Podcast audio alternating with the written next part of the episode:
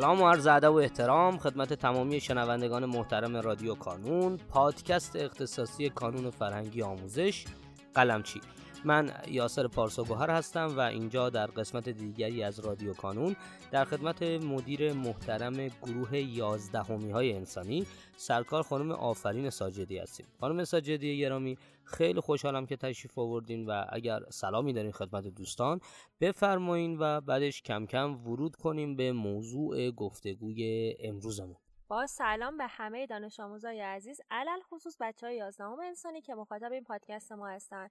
من امروز خوشحالم که در خدمت شما و قراره به یه سری سوالا جواب بدیم. خیلی خوب، متشکرم از شما. خانم ساجدی، اگر موافق باشین در این اپیزود بیشتر گفتگومون رو متمرکز بکنیم روی آزمون‌های هدف‌گذاری و به ما بگین اصلا این آزمون‌ها چجوریه، چند تا سوال داره، بعد اصلا کارنامه براش صادر میشه، کیا برگزار میشه، یه چند و چونی ازش به ما بگید ممنونتون میشم. خب ببینین، آزمون هدف‌گذاری تقریباً 2 سال هستش که علاوه بر آزمون اصلی به خدمات کانون اضافه شده. همونطور که از اسم این آزمون مشخص، اسمش از آزمون هدف‌گذاری، یعنی کارکردش با آزمون اصلی یه جورایی متفاوت هستش.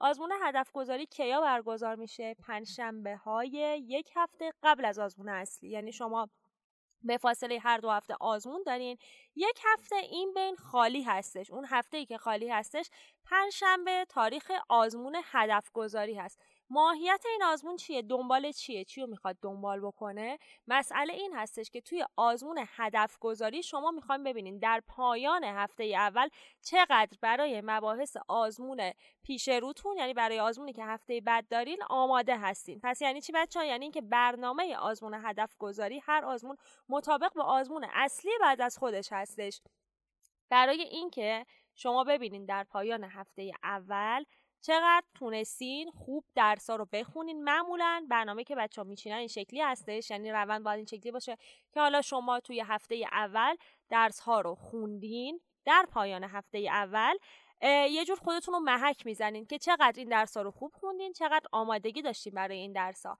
خب کارنامه‌اش به چه دردی میخوره؟ این به شما راه رو نشون میده که برنامه هفته دومتون رو به چه شکل بچینین، کدوم درس رو خوب توش کار نکردین و نیاز دارین قبل از آزمون اصلی بیشتر به روی اون درس تمرکز کنین، یا کدوم درس رو خوب بلد هستین، یا برای کدوم نیاز به مرور دارین.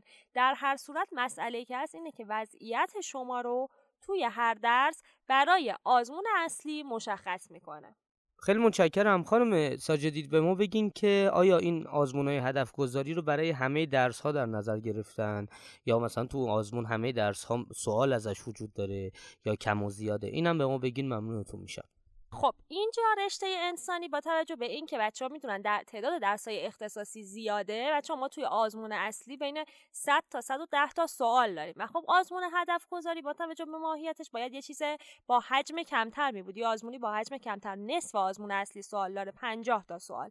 بابت این امکان این که همه درس‌ها رو توی آزمون بذاریم وجود نداشت.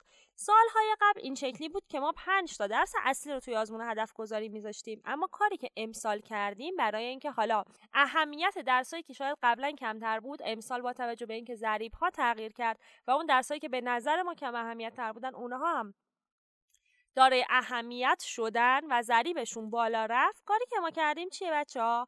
3 تا درس اصلی و مهم ریاضی، علوم فنون ادبی و عربی رو شما توی همه آزمون‌های هدف‌گذاری دارین. چند تا درس رو به صورت چرخشی توی آزمون‌های هدف‌گذاری دارین، یعنی یک آزمون علاوه بر این 3 تا درس اصلی، درس روانشناسی و فلسفه رو دارین و توی یه آزمون دیگه درس تاریخ، جغرافیا و جامعه شناسی رو دارین. تاریخ و جغرافیا با توجه به اینکه ماهیت درس‌ها به یک شکل هستش 5-5 میاد، یعنی روی همدیگه 10 تا سوال میشه، یعنی در کل شما 50 تا سوال رو توی آزمون هدف‌گذاری قراره جواب بدین. ریاضی، علوم و فنون ادبی و عربی که 3 درس اصلی شما هستن، هر کدوم 10 تا سوال دارن، توی یک آزمون روانشناسی و فلسفه هر کدوم 10 تا سوال که میشه 50 تا، هفته بعدش به صورت چرخشی درس تاریخ، جغرافیا که هر کدوم 5 تا رو هم دیگه میشه 10 تا و 10 تا هم جامعه شناسی که باز هم میشه 50 تا سوال. ما این کارو به خاطر این کردیم بچه‌ها که شما توی همه آزمون‌های هدف‌گذاری درس‌های مختلف رو داشته باشین، مد نظر قرار بدین. این شکلی نباشه که توی یک آزمون هدف‌گذاری یک سری درس‌ها مدام تکرار بشن و یک سری از درس‌ها رو شما اصلا در موردشون آزمون هدف‌گذاری نداشته باشین. به خاطر این دلیل ما این درس‌ها رو به صورت چرخشی برای شما قرار دادیم توی آزمون‌های هدف‌گذاری 11ام انسانی به این شکل است. خیلی ممنونم بابت اینکه مبسوط توضیح دادین. من فکر می‌کنم که از کل اینا فقط یه کارنامه مون که خب آزمونایی که الان شما توضیح دادین در واقع یک هفته قبل از آزمون اصلی روز پنجشنبه برگزار میشه و نه برای همه درس‌ها، بیشتر برای درس‌های بسیار مهمتر و تعداد سوالاش هم حدوداً گفتین. الان ما بگین این آزمونی که ما داریم راجع بهش صحبت می‌کنیم کارنامه‌اش چه جوری و کجا قرار می‌گیره؟ بچه‌ها از چه طریقی میتونن ببینن کارنامه خودشونو؟ خب بچه‌ها توی آزمون هدف‌گذاری شما شبیه به آزمون اصلی دفترچه چاپی ندارین، یعنی آزمون هدف‌گذاری برای همه دانش آموزا به صورت آنلاین روی صفحه شخصیشون برگزار میشه که توی پنجشنبه از ساعت 8 صبح فعال میشه توی صفحه شخصیتون و پیامکش هم معمولا براتون میاد که میتونین برید توی آزمون هدف‌گذاری شرکت کنین روز پنجشنبه. مورد بعدی این هستش که کارنامه این آزمون هم باز هم بعد از آزمون به صورت آنلاین روی صفحه شخصی شما هست و کارنامه‌ای که دریافت می‌کنین کارنامه دهکیه. بچه‌ها اگه دقت کنین تفاوتش با آزمون اصلی اینجا هم مشخص میشه، یعنی شما توی کارنامه آزمون هدف‌گذاری رتبه نخواهید داشت، صرفاً درصدهاتون چند از دهتون مشخصه برای اینکه ماهیت این آزمون رقابت با خودتونه، رقابت با دیگران نیست، یعنی صرفاً شما می‌خواین وضعیتتون رو بسنجین و بعد برای اون آزمون اصلی و مهمتر آماده بشین. خیلی خیلی خیلی متشکرم از شما خانم آفرین گرامی بابت اینکه امروز در کنار ما بودین و سپاس فراوان از شما عزیزان که صدای ما رو شنیدین. لطفاً اگر سوالی دارین همینجا برای ما کامنت کنید، ما هم قول میدیم که در اولین فرصت تمام سوالات شما رو پاسخ بدیم.